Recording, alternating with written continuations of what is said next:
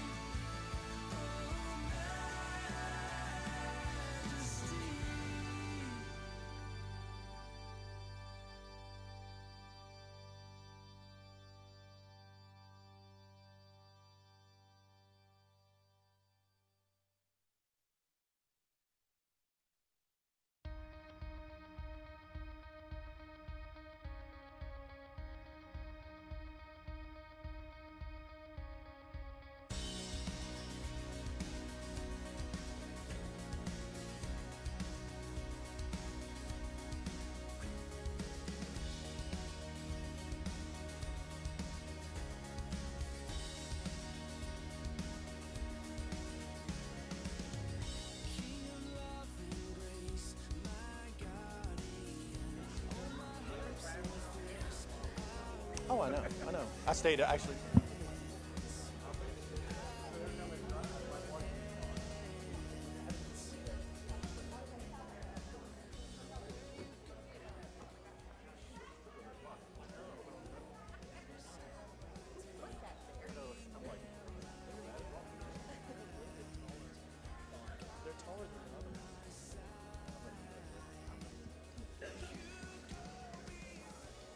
Good morning.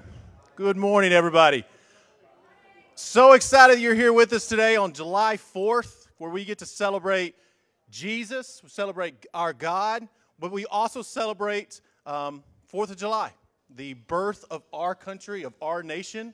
Um, we want you to make sure that you have a lot of fun. There's going to be people who are here. A lot of people are uh, traveling. Our pastor, Pastor Bobby, he is traveling today. He is with his family up in McKinney, and I know they're having a great time with all their family. And so please pray for him as he returns back to us safely.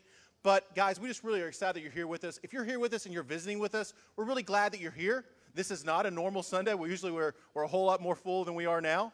But what we're really excited about is that everybody's here, and we're hopefully here to worship the King, the true King, Jesus. And that's what we're here to do. Um, I, I do have two things, and they're not here, but I want you to tell them that I said this. I want to say happy anniversary to Toots and Judy. They're not here right now, but they're the 59th wedding anniversary. And that's just an amazing accomplishment. Um, we also have the Johnstones. It's their 14th or 13th? What? 13th wedding anniversary. So we have those two. Those are the ones that told me. If it's your anniversary also, I'm sorry I missed it, but I will gladly get up here and embarrass you if you need me to. Um, guys, we're really excited today. Thanks for being with us. Let's pray. Lord Jesus, thank you today. And God, we thank you so much for how good you are. God, I pray, Lord, that we can worship you in spirit and truth. That, God, that we can celebrate your name and that your name be higher than any name. That, God, we are blessed to be here in America, but God, but first and foremost, we are Christians. That we belong to the one true God. That we belong and we only have righteousness because of what you've did, not what we can ever do. God, that you are real, not just, not just to us, God, but to this whole world. That, God, that we all see you in all of our creation. And God, let us go out today, enjoy your creation, enjoy what you allow us to enjoy. And God, let us enjoy our family and our friends. Lord, we pray for Pastor Bobby as, he, as, he's, as he's gone, as he can come back to us. But God, we also pray for Gary as he's going to bring the word today, and I know it'll be great. God, I pray, Lord, that you just please be glorified in this worship. And Lord, let us just give you all the honor and praise. In your name we pray. Amen. Before, we, uh, before I get off stage, just letting you know, uh, it is First Fruits day. And this is where we basically teach our kids to be able to give. I, if a lot of uh, parents were caught off guard last time we did it, and what we do is we basically let our students and let our kids be able to come up here right, uh, right after worship. Isn't that right? Right after worship, I believe, and we allow them to be able to give right here inside. And I know Miss Krista will be up here so they can come and give. Um, it's just quarters, whatever it is. We're trying to teach our students and our kids how to give back and um, I just, we just know that it's going to be a great thing and a wonderful deal. So uh, if you can partake in that, if you can't, we totally get it. Thank you so much. All right, let's stand and sing together.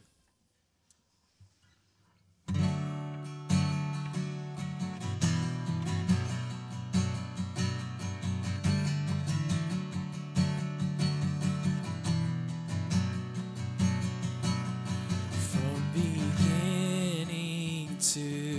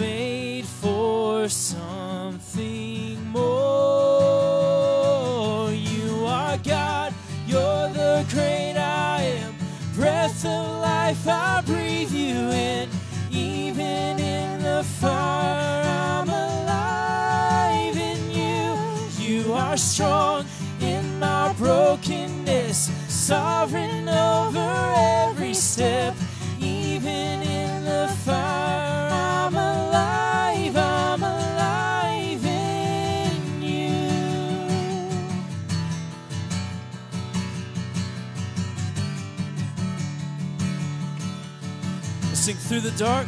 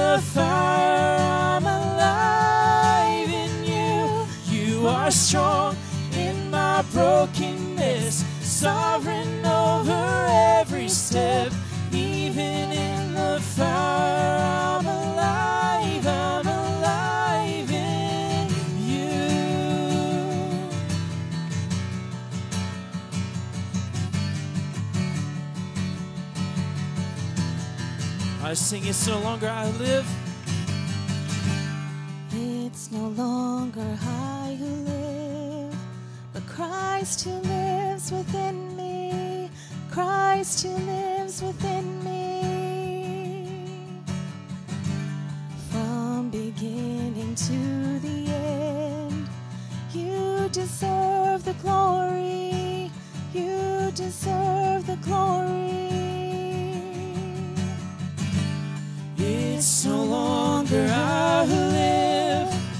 Christ who lives within me. Christ who lives within me. From beginning to the end, you deserve the glory. You deserve the glory. You are God, you're the great I am. Breath of life, I breathe you in.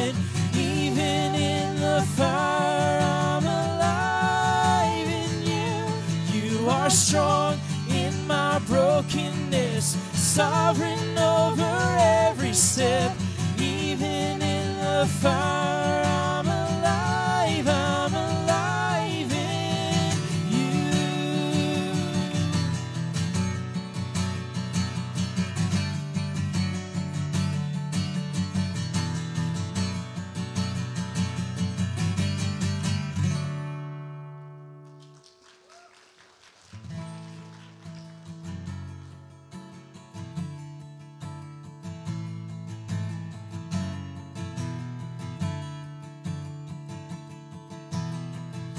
Sing this, we will feast. We will feast in the house of Zion. We will sing with our hearts restored. He has done great things. We will say together,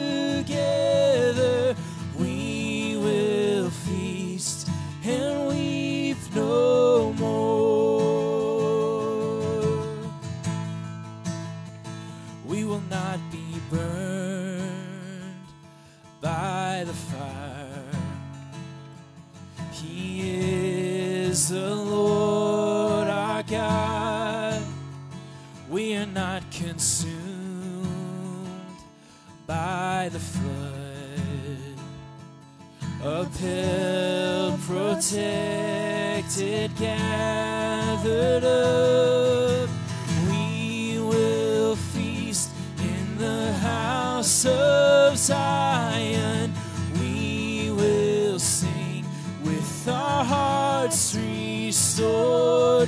He has done great things. We will say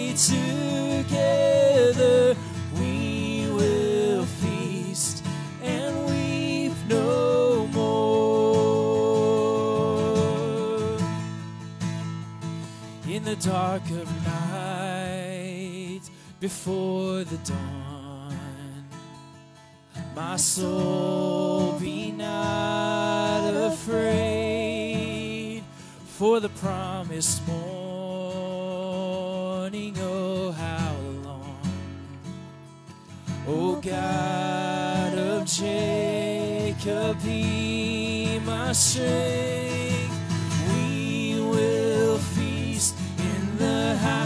Of Zion, we will sing with our hearts restored.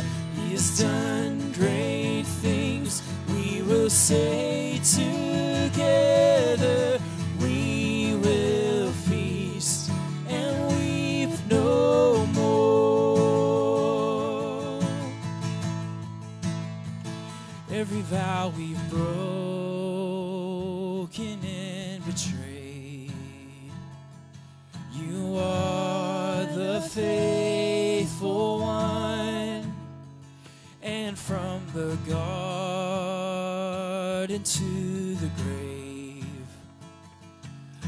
us together, bring shalom. We will feast in the house of Zion. We will sing with our hearts restored. He has done great things. We will say together,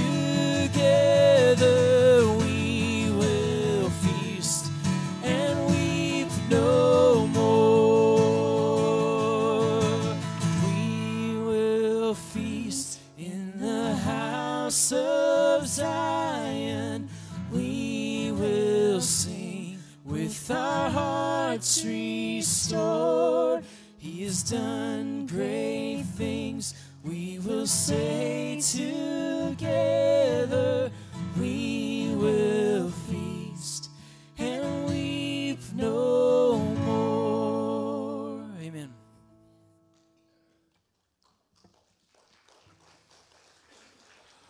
Well, we're going to introduce a new song this morning. And before we do that, I encourage you to open up your scripture uh, to John 8. I encourage you to get your own Bibles out. But if that's not available to you, the, the scripture is going to be on the screen. So, John chapter 8, we're going to give you some time to get there.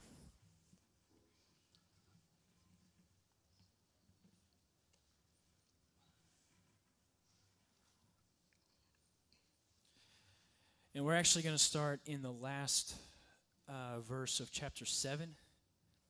So, chapter 7, uh, verse 53 of John. This is what it says They went each to his own house, but Jesus went to the Mount of Olives. Early in the morning, he came again to the temple. All the people came to him, and he sat down and taught them.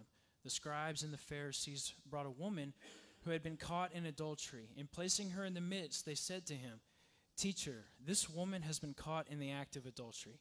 Now, in the law of Moses, in the law, Moses commanded us to stone such women. So, what do you say? This they said to test him, that they might have some charge to bring against him. Jesus bent down and wrote with his finger on the ground. And as they continued to ask him, he stood up and said to them, Let him who is without sin among you be the first to throw a stone at her. And once more he bent down and wrote on the ground. But when they heard it, they went away one by one, beginning with the older ones. And Jesus was left alone with the woman standing before him. Jesus stood up and said to her, Woman, where are they? Has no one condemned you? She said, No one, Lord. And Jesus said, Neither do I condemn you. Go and from now on sin no more.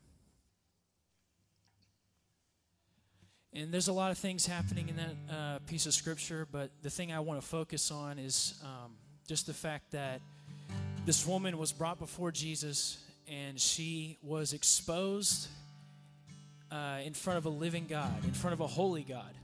Her sin was made known. And you can imagine the type of emotion uh, that was there. You know, there was probably some pain, some regret, some guilt, maybe even embarrassment, humiliation. But Jesus comes and he meets her in her greatest moment of need. And he says, I offer you grace. I want to show you compassion. I want to show you love. I want to extend mercy to you. But even with his grace, he does not, um, he doesn't compromise his justice. Because at the end, he says, Go and sin no more. In other words, I want you to leave your life of sin. I want you to take on a new life, a new way of life, and that's a way of holiness and righteousness. But you're going to do that out of the out overflow of my grace to you. And so You know, this woman was broken in front of Jesus, and, you know, all of us, when we are exposed in front of a holy God, we are broken. It, it is, it is manifest itself, it's obvious. We can't cover it up, but we have a God who promises to fix. He promises to make us renewed. And that type of renewing, it's a fixed renewal. It's not something that we need to update day after day. When that woman walked away, the next morning she woke up, she remained renewed. In the years after, she remained renewed until the day that she saw Jesus and her body was restored. So we're going to sing this song. We're going to learn this song together. But as we learn, learn it, I pray that we just have that truth in our hearts, in our minds, that we who are broken, we're mended by a God who's good. So let's sing this together. Let's learn it together.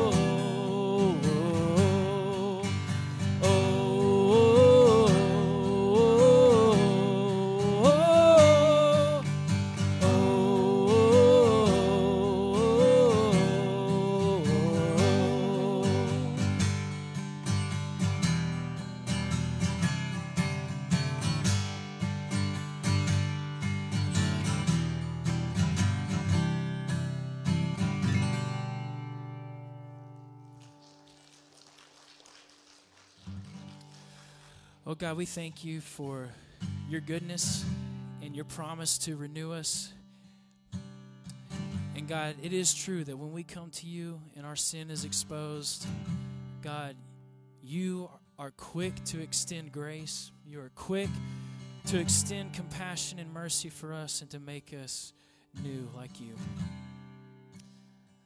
And God, I pray that we can take on that um, that calling to go and sin no more. God, help us to pursue righteousness at all costs. God, help us to pursue faith. Help us to pursue each other, our families, under your word, under the banner of the name of Jesus, God. God, thank you for all that truth that we've seen in Scripture this morning. And as we open up Scripture more, I pray that you continue to teach. God, your Spirit is welcome in this room. Teach us new things. In Jesus' name, amen. Amen. You guys have a seat. Well, this morning we're going to do something just a little bit different. Uh, Clint mentioned to you earlier that this morning we're going to do first fruits. And so that's where we invite the children up to give their offering. But I want to put a little add on to that. So if you guys want to hold on, hey, Leslie, yeah, hold on just a sec. They may want to be a part of this. All right.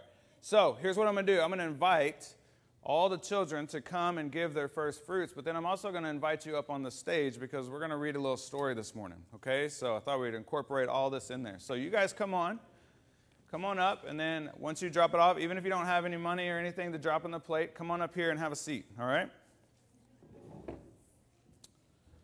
Come on, come on. Even if you're not a kid, you want to come be a part of the story, you're more than welcome to. Be story time. You guys come up here. Come up here. Come on. Come up here. Have a seat. We didn't really rehearse this this morning, did we? All right. Come on. Come sit down. Just have a seat. You guys can sit Indian style. I can't, so I'm going to use a stool. Come on up. Come on up. Pile in. Pile in. Here we go. All right. there you go. Come on up. We'll wait on you. All right, so I gotta be honest, this is one of my favorite books, and uh, I think because it teaches such a valuable lesson. Has anybody ever read Mr. Peabody's Apples? No? Anybody in the audience ever read Mr. Peabody's Apples? Yeah? All right. So we're gonna read Mr. Peabody's Apples this morning, okay? All right, if you've read it, don't give away the end, all right? It kind of ruins it. And so, you guys ready for this? All right. I think the reason I like it so much is because it involves baseball, right? All right, so I'm going to show pictures and everything. It's going to be great. All right, y'all ready? Here we go. All right. In the town of Happville, which wasn't a very big town, Mr. Peabody was congratulating his Little League team on a great game. They had not won, but no one really cared because they had had such a great time playing. Mr. Peabody was the history teacher at the local elementary school, and in the summertime, he dedicated every Saturday to organizing baseball games with other schools. Billy Little, who wasn't a very big boy, was one of Mr. Peabody's students. He loved baseball more than anything, and he thought Mr. Peabody was the greatest. After each game, he would always stay to help pick up all the bats and balls. And when they were finished, Mr. Peabody would smile and say, Thanks, Billy. Good job. I'll see you next Saturday. Then he would start his walk along, home along, along the main street of Happville, which wasn't a very big street, waving hello to everyone he knew and everyone would, have, would wave hello back. Along the way, he always passed Mr. Funkadeli's fruit market. What if that was your name? That'd be awesome, wouldn't it? Mr. Funkadeli. All right. Here, Mr. Peabody would stop and admire Mr. Funkadeli's fresh apples. He would pick out the shiniest apple, drop it in his bag, and continue on his way. Across the street, Tommy Tittlebottom watched with curiosity as Mr. Peabody walked away with the people, or with the apple. That's strange, Tommy said to himself. Mr. Peabody didn't pay anyone for the apple. Tommy got on his skateboard and rushed to tell his friends. The following Saturday, Mr. Peabody's team played another game, and they lost as usual. But no one seemed to care because they had had such a good time playing.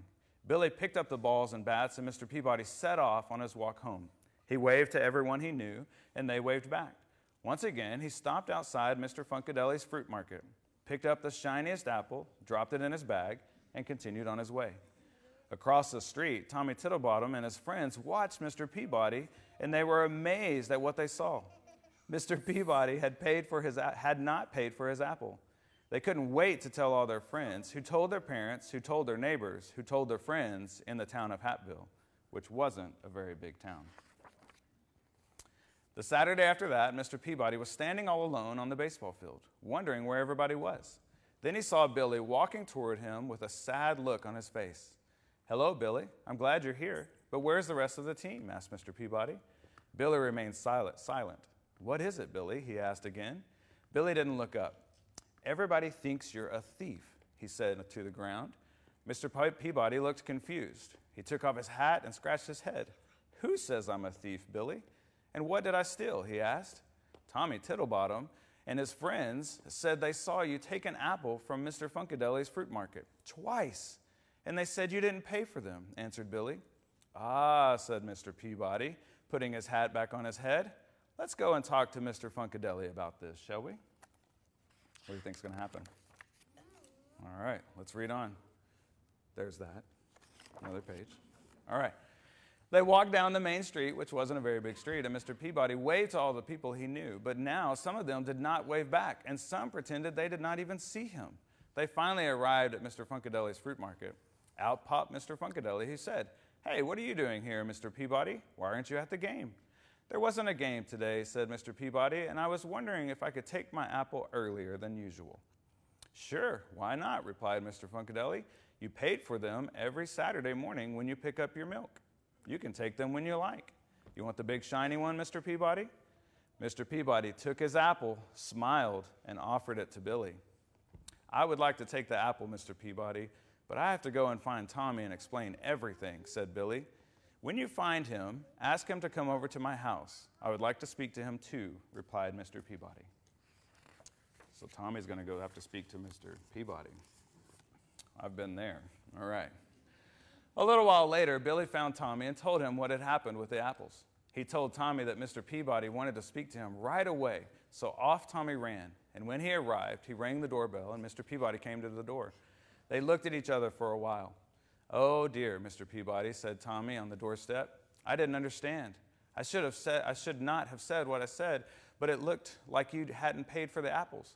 Mr. Peabody's eyebrows went up a little, and he felt a warm breeze blow across his face.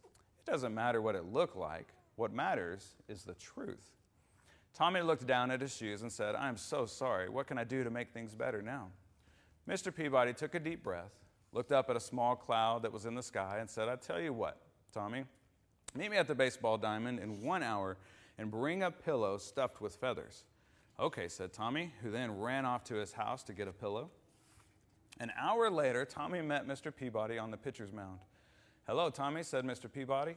Follow me and bring your pillow. Tommy followed Mr. Peabody to the top of the bleachers, wondering what this was all about. It's a windy day, isn't it? asked Mr. Peabody. When they reached the top, Tommy nodded his head in agreement. Here is a pair of scissors. Now cut the pillow in half and shake the feathers out.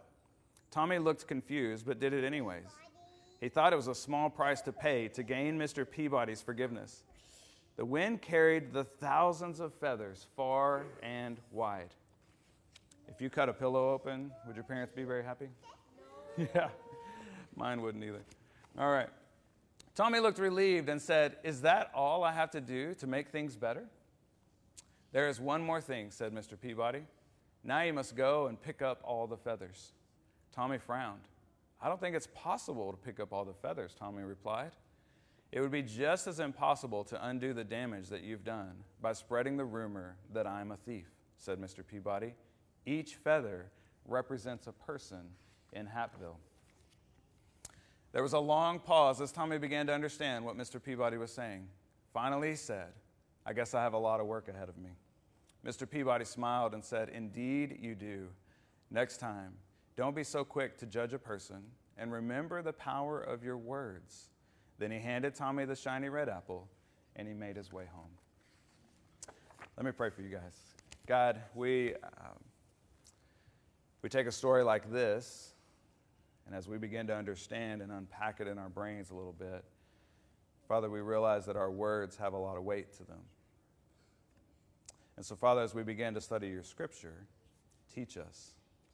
Teach us how strong and powerful our tongue actually is. And Lord, may we not be quick to just go and spread whatever we think we saw. But Lord, may we be uh, directed by wisdom from you. We pray this in Christ's holy name. Amen. All right. Thanks for joining me, guys. You guys make your way back to your parents. Hey, will you take this?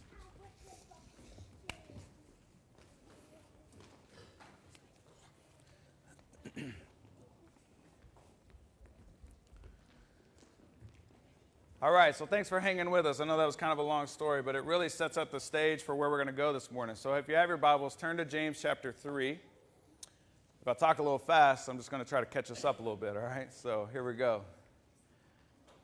So, James chapter 3 kind of sets the stage for uh, where we're going to go this morning. And over the past few weeks, Bobby's been laying a lot of groundwork on us countering the culture and, and things that are going on around us. And so, I wanted to take just a little pause from that this morning and, and focus on something that I think is really important as we try to navigate this amazing thing called life, right? If you're anything like me, uh, you've heard me share this before. I, I really like to fix things, all right? So if it's a situation, if it's a lawnmower, if it's something, I'm probably going to tear into it and try to fix it. And many times, for me, that involves words, right? Uh, I, I speak a lot for a living, and so a lot of my uh, a lot of times my words just kind of come out. And over the years, I've, I've been in prayer about how to tame those words a little bit, how to not be so quick to either pass judgment or say something or, or, or hold it in. And, and, if you guys know me, uh, you know that's kind of hard to do, right? And so there are times where I find myself in a situation and words are just coming out, and the whole time in the back of my mind, I'm going, You need to stop talking. You need to be quiet. You're not going to be able to reel that back in, right? And I feel like little Tommy in, uh, in the understanding that, man, there's so many times where I've had to cut open the pillow and the feathers just fly. And I, and I catch myself going, gosh, I need to pick all those up because that's causing a lot of damage. And so this morning, as we look at this concept of us trying to tame the tongue, I want to look at James chapter 3 because James points this out to us in a way that I think brings a lot of truth into our lives. And so let's dive into this as we begin this study this morning. James chapter 3, look at verse 2. It says, We all stumble in many ways. If anyone is never at fault in what he says, he is a perfect man, able to keep his whole body in check. It's, it's kind of funny because a lot of times we, we say a lot of things, we do a lot of things, and we don't really. Um, there's not really a consequence sometimes for those. And, and it amazed me a while ago when Jason was reading the scripture from John chapter 8 and this idea of, of this woman being brought before Jesus. I've never really thought about it until a while ago. Um, but the, uh, maybe this, let's just say this is the Lord because it's this is the Lord. The Lord just said, "Look, this woman was brought before Jesus, and, and her sin was was forced to be exposed. That's the word that kept coming. Like this, her sin was forced to be exposed. She didn't want her sin exposed, right? We don't want our sin exposed. We don't walk around with a billboard announcing all of our sins that we've committed that day, right? We don't want our sin exposed, but this woman had her sin exposed. Many times with our tongue and the things that we say or do with it, in, in terms of words and how we encourage or not encourage, is not exposed. Because many times it happens at home behind closed doors. Many times it doesn't happen to where it, it's exposed. And so when I look at this woman who was brought before Jesus, I, I look at it sometimes and I go, man, what if? What if my sin was exposed on a daily basis? What if? I had to come before an almighty God and confess all the things that I have done. You know, the truth of it is, that's not a what if. That's the truth. God is calling you and I daily to confess our sins before Him. And when we look at that, we struggle with it because if I'm, if I'm forced to confess my sins, then I've got to reveal some things about myself that I'm not really happy about, right? So when we look at this passage, we understand that the tongue is a powerful instrument and it has the power and ability to both do good and evil. That is our tongue. So let's look at some areas that uh, our tongue has the power. Um, one, it has the power to reveal maturity. The tongue has the power to reveal one's maturity, uh, both as a Christian and as a non Christian. Man, growing up, um, I was talking with Clint the other day. He just, we, we, we talk a lot. I don't know if you've ever been around Clint and I, but we talk a lot. So when we get together, there's just lots of words that start flying and, and good words. All right, don't go, don't go crazy on me. Good words, but the idea, like he just asked, he said, you know, so you became a believer when you were young, right? I was like, yeah, when I was seven. So I just began to kind of share my story a little bit. And I think a lot of times we look at that, that, that idea when we accept Christ at a young age that there's this period where we, we don't really know who Christ is, right? And we, we may waver a little bit, we may go right or left, and all this kind of stuff. And, and to be honest with you, my life, the Lord, in, a, in many ways, in His grace and knowledge, protected me from a lot of things. Uh, did I make some choices that I shouldn't have? Yeah. But for the most part, staying that course and understanding what Jesus had done in my life at the age of seven I didn't want to veer away from that. Say fear, say whatever, I, I don't know, but I didn't want to veer away from that idea and that concept. And so when I, when I look at what it talks about in the, in the fact that my tongue has the power to reveal maturity, there was a part of my life being inundated with uh, language, being inundated with all kinds of things that my verbiage, my life, my tongue revealed some incredible immaturity on my part. It was not Christ like. There were words that would come out of my mouth that did not represent Christ, right? And so, as a believer, the tongue has the power to reveal how mature you are. And so, however you speak determines that maturity. And where does that maturity come from? I think that maturity comes from Scripture. There were periods of my life where Scripture was not very important. And I was not filling my life and my heart with the Word of God. And therefore, whatever society, whatever teammate said, or whatever this person said, it just flowed out. And there was no control in it. My maturity was small. It also has the power to control. Let's look back at John, uh, James 3, verse 2. We all stumble in many ways. If anyone is never at fault in what he says, he is a perfect man, able to keep his whole body in check. So if we can control the tongue, we can keep our whole body in check, right? Man, please help me understand this, all right?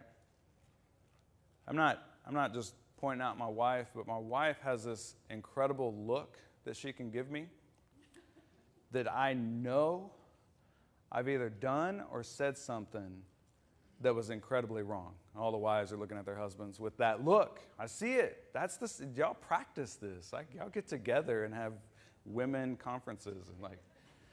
But she can she can cock her head to one side, poke the hip out a little bit. I'm like, man, I just messed up, right? We have the power, according to James 3, to control that, to control our body language. There are some of us that whatever expression is on our face, that is saying everything to the world, right? Well, Scripture is saying that we have the power to control that body language. Another thing, it has the power to build or destroy. Look at verse 5. Let's jump down just a little bit. We're going to basically stay in James chapter 3. So look at verse 5. Likewise, the tongue is a small part of the body, but it makes great boasts. Consider what a great forest is set on fire by a small spark. Our tongue has the power to build and has the power to destroy. We need to realize as believers that whatever comes out of our mouth can either build someone up in the faith, can encourage them, can strengthen them, can discipline them. But in the same breath, we can also tear them down. I, I see this over and over, uh, even in my own house. There are times where I could, I could say so many encouraging words and just, you know, get to the end of the day and like the pat on the shoulder, great job, Dad, you did awesome today. And then there's that one moment where frustration gathers me or, or just takes over, and my, my, my, my tongue lets loose, and there's some discouraging word or there's some beat down that that's not should have been there, and everything that had been built up is all of a sudden laying on the ground in pieces. Our tongue is powerful. And just like verse 5 says, we have the power from a small spark to make a massive fire. What do we do with our tongue? Look at verse 6. Our tongue has the power to defile.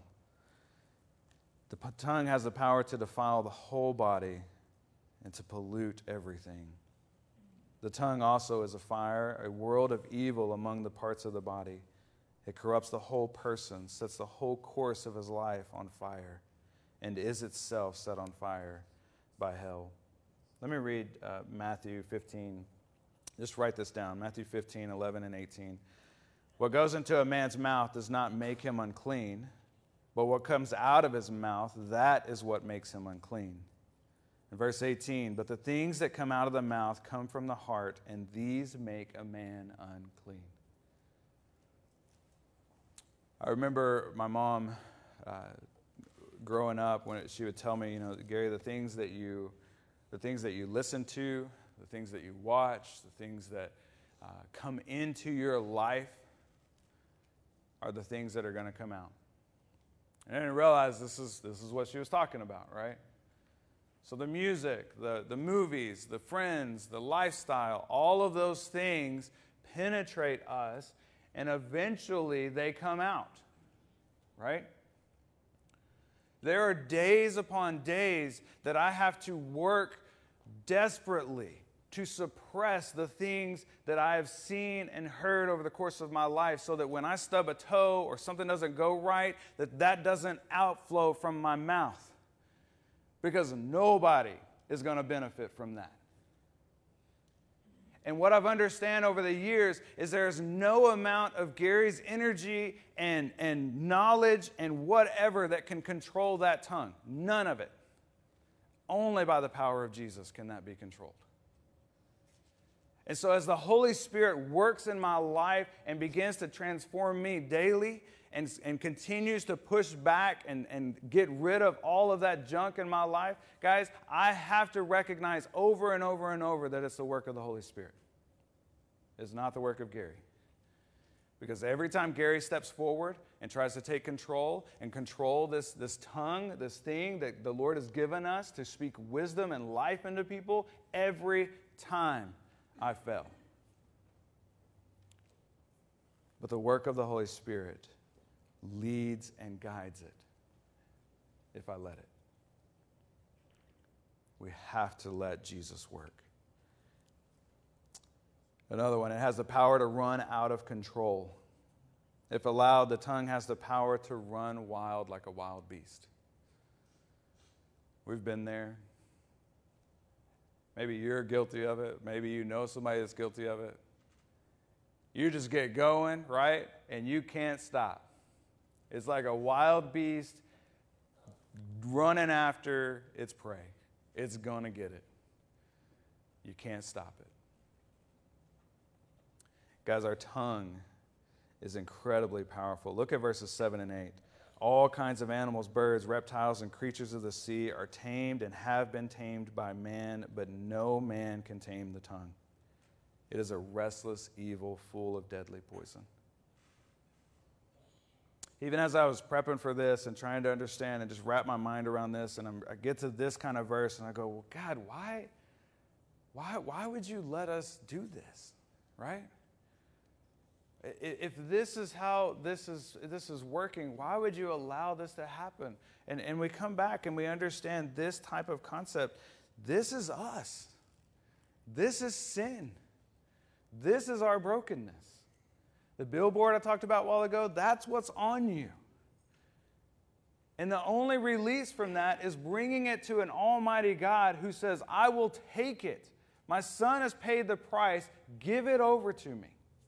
Quit holding on to it. And allow the wisdom of my scripture, allow the wisdom of my knowledge to flow through you rather than anything and everything else. That's what Jesus is speaking into us today. Proverbs 26 20, I think, fits this perfectly. It says, Without wood, a fire goes out. Without gossip, a quarrel dies down. How many times have you been caught with gossip? You're speaking words, you don't even know if they're true, right? I decided a long time ago one, to try not to gossip, but two, if somebody brings me something, so here's your warning. if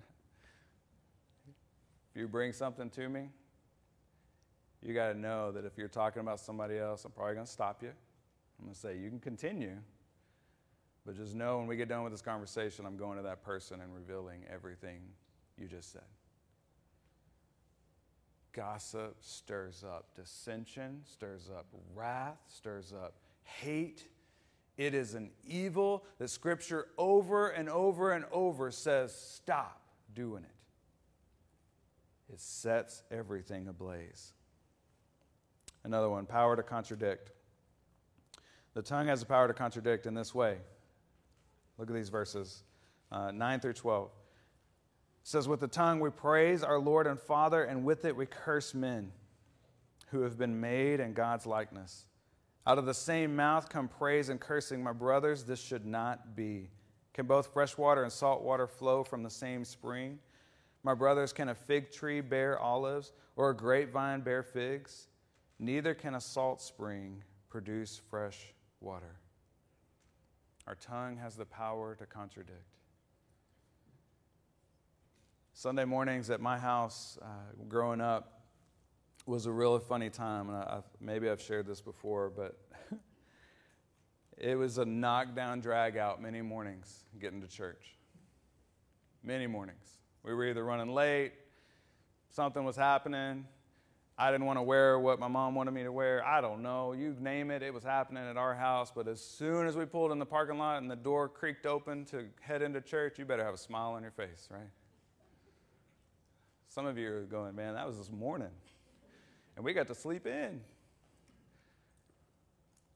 Tongue has the power to contradict. Mom, dad, you get to set the stage for that.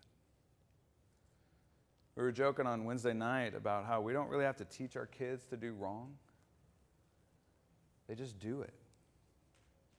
But we have to teach them what is right. And a lot of that is from our mouths. How do we teach them to do what the Lord says to do. Lastly, on this part, it has the power of genuineness. Turn to James chapter 1 real quick, just one page back. James chapter 1, verse 26 and 27, it says, If anyone considers himself religious and yet does not keep a tight rein on his tongue, he deceives himself and his religion is worthless. Religion that God our Father accepts as pure and faultless is this to look after orphans and widows in their distress, and to keep oneself from being polluted by the world. Man, Bobby's been talking a lot about countering the culture. How do we allow the culture to not pollute us as believers, as followers of Christ? How do we allow it not to be polluted, to pollute ourselves? I, the only answer is Jesus, right? I love it when you get to ask a question and you know the answer is Jesus. That's it. By the work of the Holy Spirit and by the work of God Almighty, that is how we allow the world not to come in and corrupt us so that everything that we see, hear, taste, feel, whatever becomes to be the outflow of our lives, and that outflow is not reflective of Jesus Christ at all. Jesus is the only one that can bring all of that stuff in, turn it all upside down, and the outflow reflects Jesus. That's how Jesus works. That's the hope that we sit on every day the work of Jesus Christ in our lives. Three things I want to kind of help us understand of how to control the tongue, real quick. First thing, I don't know any other way to say it than it's just holy silence. it's the S word in our house. We, can, we don't get to say that word, all right? So sometimes you just need to shut up. Sometimes you just need to be quiet, right? I, I, am the first one to confess this. There's so many times I see a situation, I want to fix it, and my fixing it is adding some kind of words to it. And if I really just stopped and paused for a moment and allowed the Holy Spirit to work in my life, there are no words that would come out because it wouldn't fix a thing. So sometimes we just need to be quiet. Silence, shutting our mouths can bring so much peace, reconciliation, all kinds of things to the situation. You go, well, how is that possible? You're not saying anything to fix it. That's the point. Most of the times when we say stuff to try to fix it, it's our own opinion. It's not the work of the Holy Spirit. It's not Jesus working in our lives. It's you, it's me, it's, it's, it's me trying to say, I can fix this situation. I can fix you. Guys, again, broken record here. Holy Spirit's the only thing that can fix you and I. We got to be quiet. I think Jesus is the greatest example of this concept. When your and my Savior went to the cross, he didn't say a word. Isaiah 53 7 says, He was oppressed and he was afflicted, yet he opened not his mouth. Like a lamb that is led to the slaughter, and like a sheep that's before its shears is silent, so he opened not his mouth. Our Savior of anybody had the right to um, Man, he, he's the only one that had the right to try to fix the situation. All of us sit in this room in many ways condemned before an almighty God because of our sin. But Jesus, our Savior, went to the cross so that you and I could stand before an almighty Father clean completely eradicated of our sin because of God's grace. Guys, there's nothing about that that you and I contributed to at all. It's the work of Jesus. And so when we look at this idea of countering the culture, when we look at the idea of taming the tongue, we have to come back to the concept that Jesus is the one at work, not you, not your own merit, not your own skills, not your own whatever you want to insert there. Jesus, over and over and over. Do we allow Him to heal? Second, believe. We have to believe God will take care of our problems. We have to understand that God's in the business of taking care of our issues if we will actually bring our issues to Him. I, I, don't, I don't really get on Facebook a lot. Many reasons for that. But when I do, I just find myself, you, you guys know what I'm talking about, you're just sitting there scrolling, right? Like, how fast can I get through all these things and like like them? If I don't like them, I feel guilty. Somebody's like, he didn't like my page. Oh, sorry call you hey, great job in life. I don't know. But we post things on Facebook and it's like our glamour shot, right?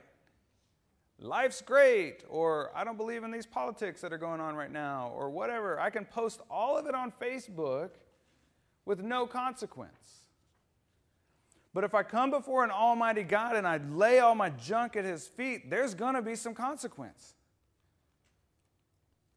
Because I'm confessing everything. There's brokenness there. but there's also healing that takes place. Do you see how that works? This isn't just come to God when you're, when you're in trouble. This is come to God when you're in trouble, when you're hurting, when you're sick, when you're, when you're joyful, when you're happy. This is all the time. God wants you, wants every piece of you. Sometimes we only bring the junk, just like we only post the good stuff on Facebook. Jason, I'm going to call him out for a sec. We, 24 uh, 7 used to be our worship. And uh, there was a season there where Jason, at the end of it, would uh, say something to the effect of, like, make good choices. But if not, put it on Facebook, you know. I'm not asking you to put all your junk on Facebook, but I'm asking you to believe that God's going to take care of your problems. God's going to take care of you. Should you allow Him to begin to be the Father of your life?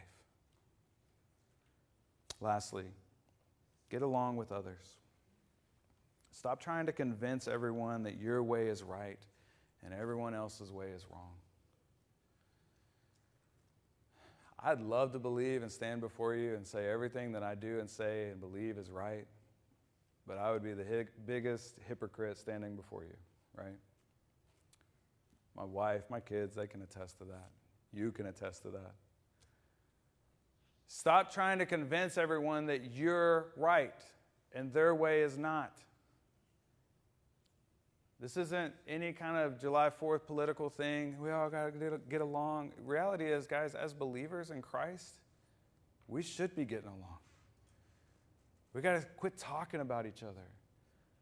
We got to quit pointing at this person and that person. They did this, they did that. Stop it. Allow the work of the Holy Spirit to be represented in your life. Just like Mr. Peabody's apples, we make decisions every day. And people begin to pass around information that may or may not be true. How do we change that culture?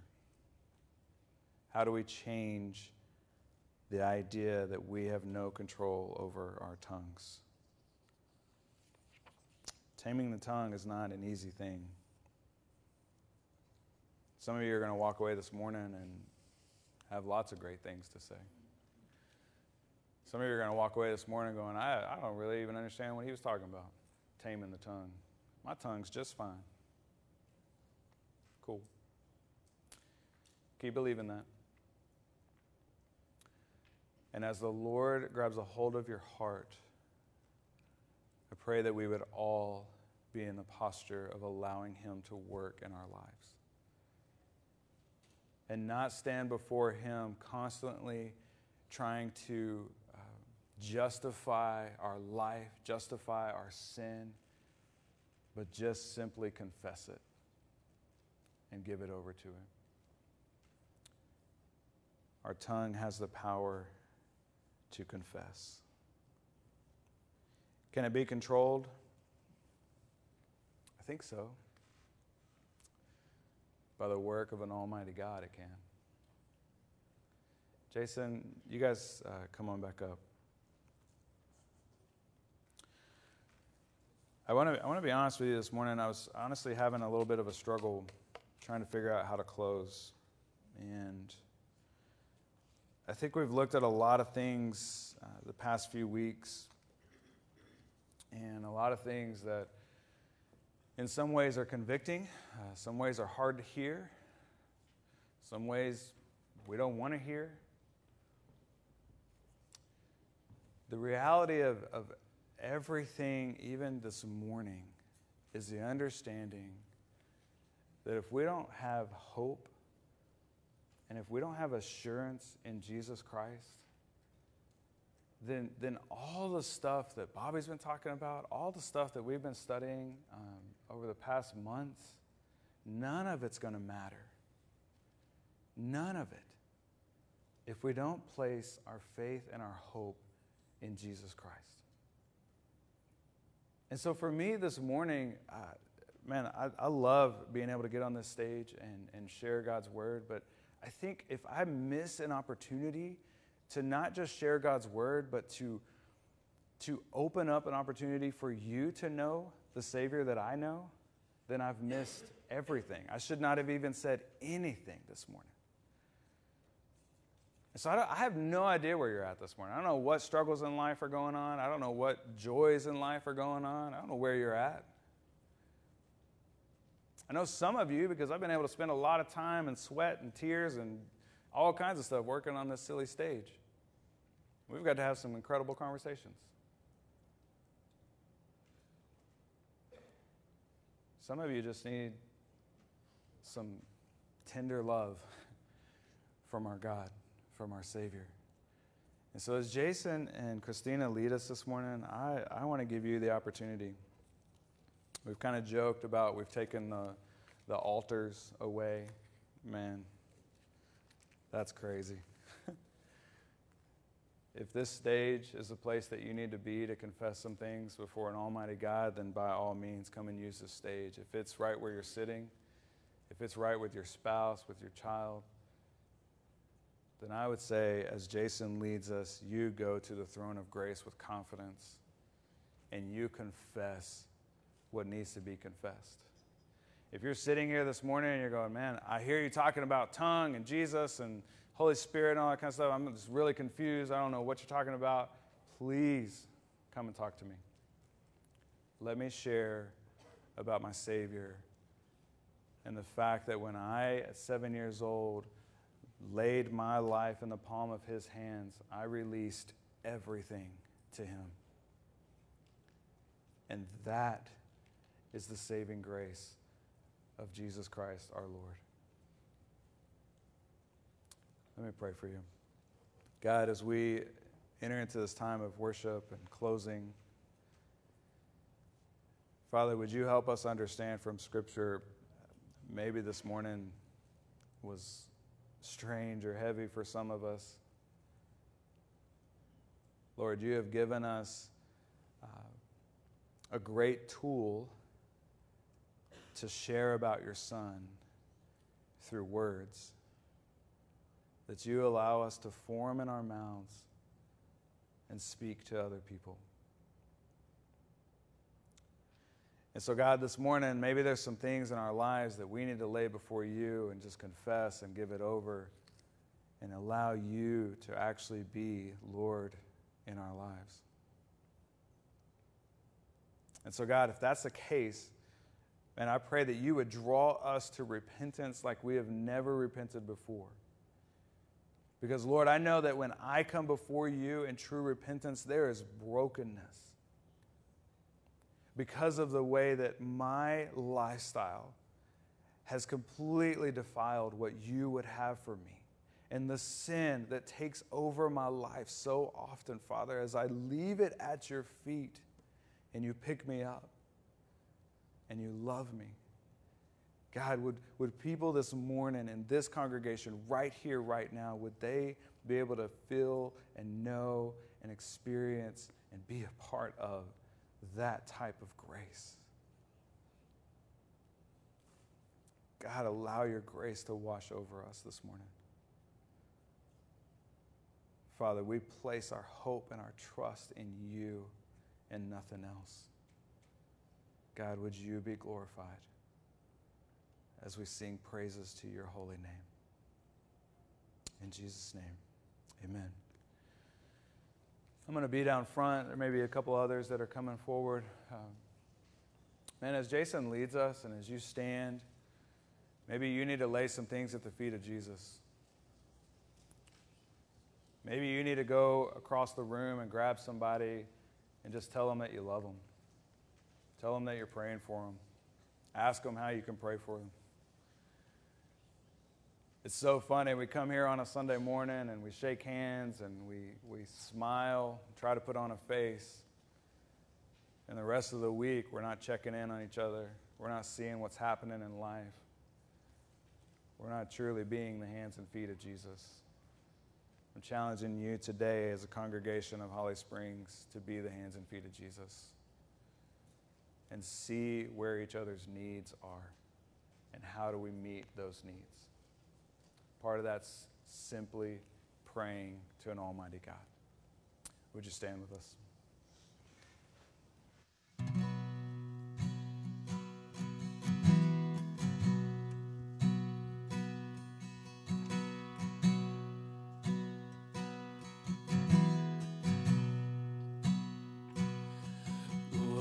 come.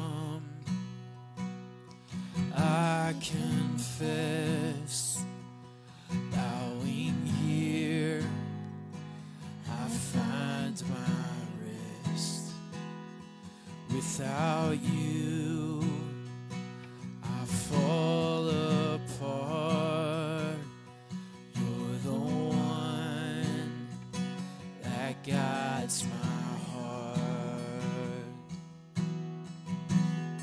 We need him.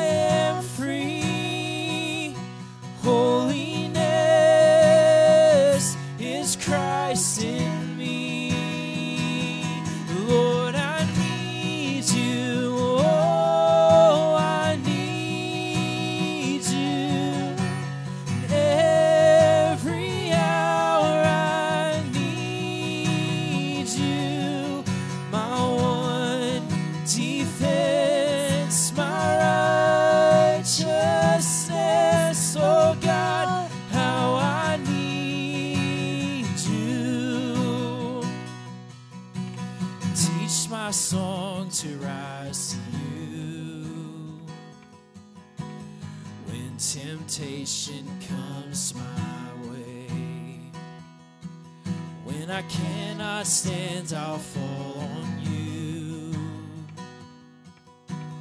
Jesus, you're my hope and stay. Teach us, teach my song to rise to you.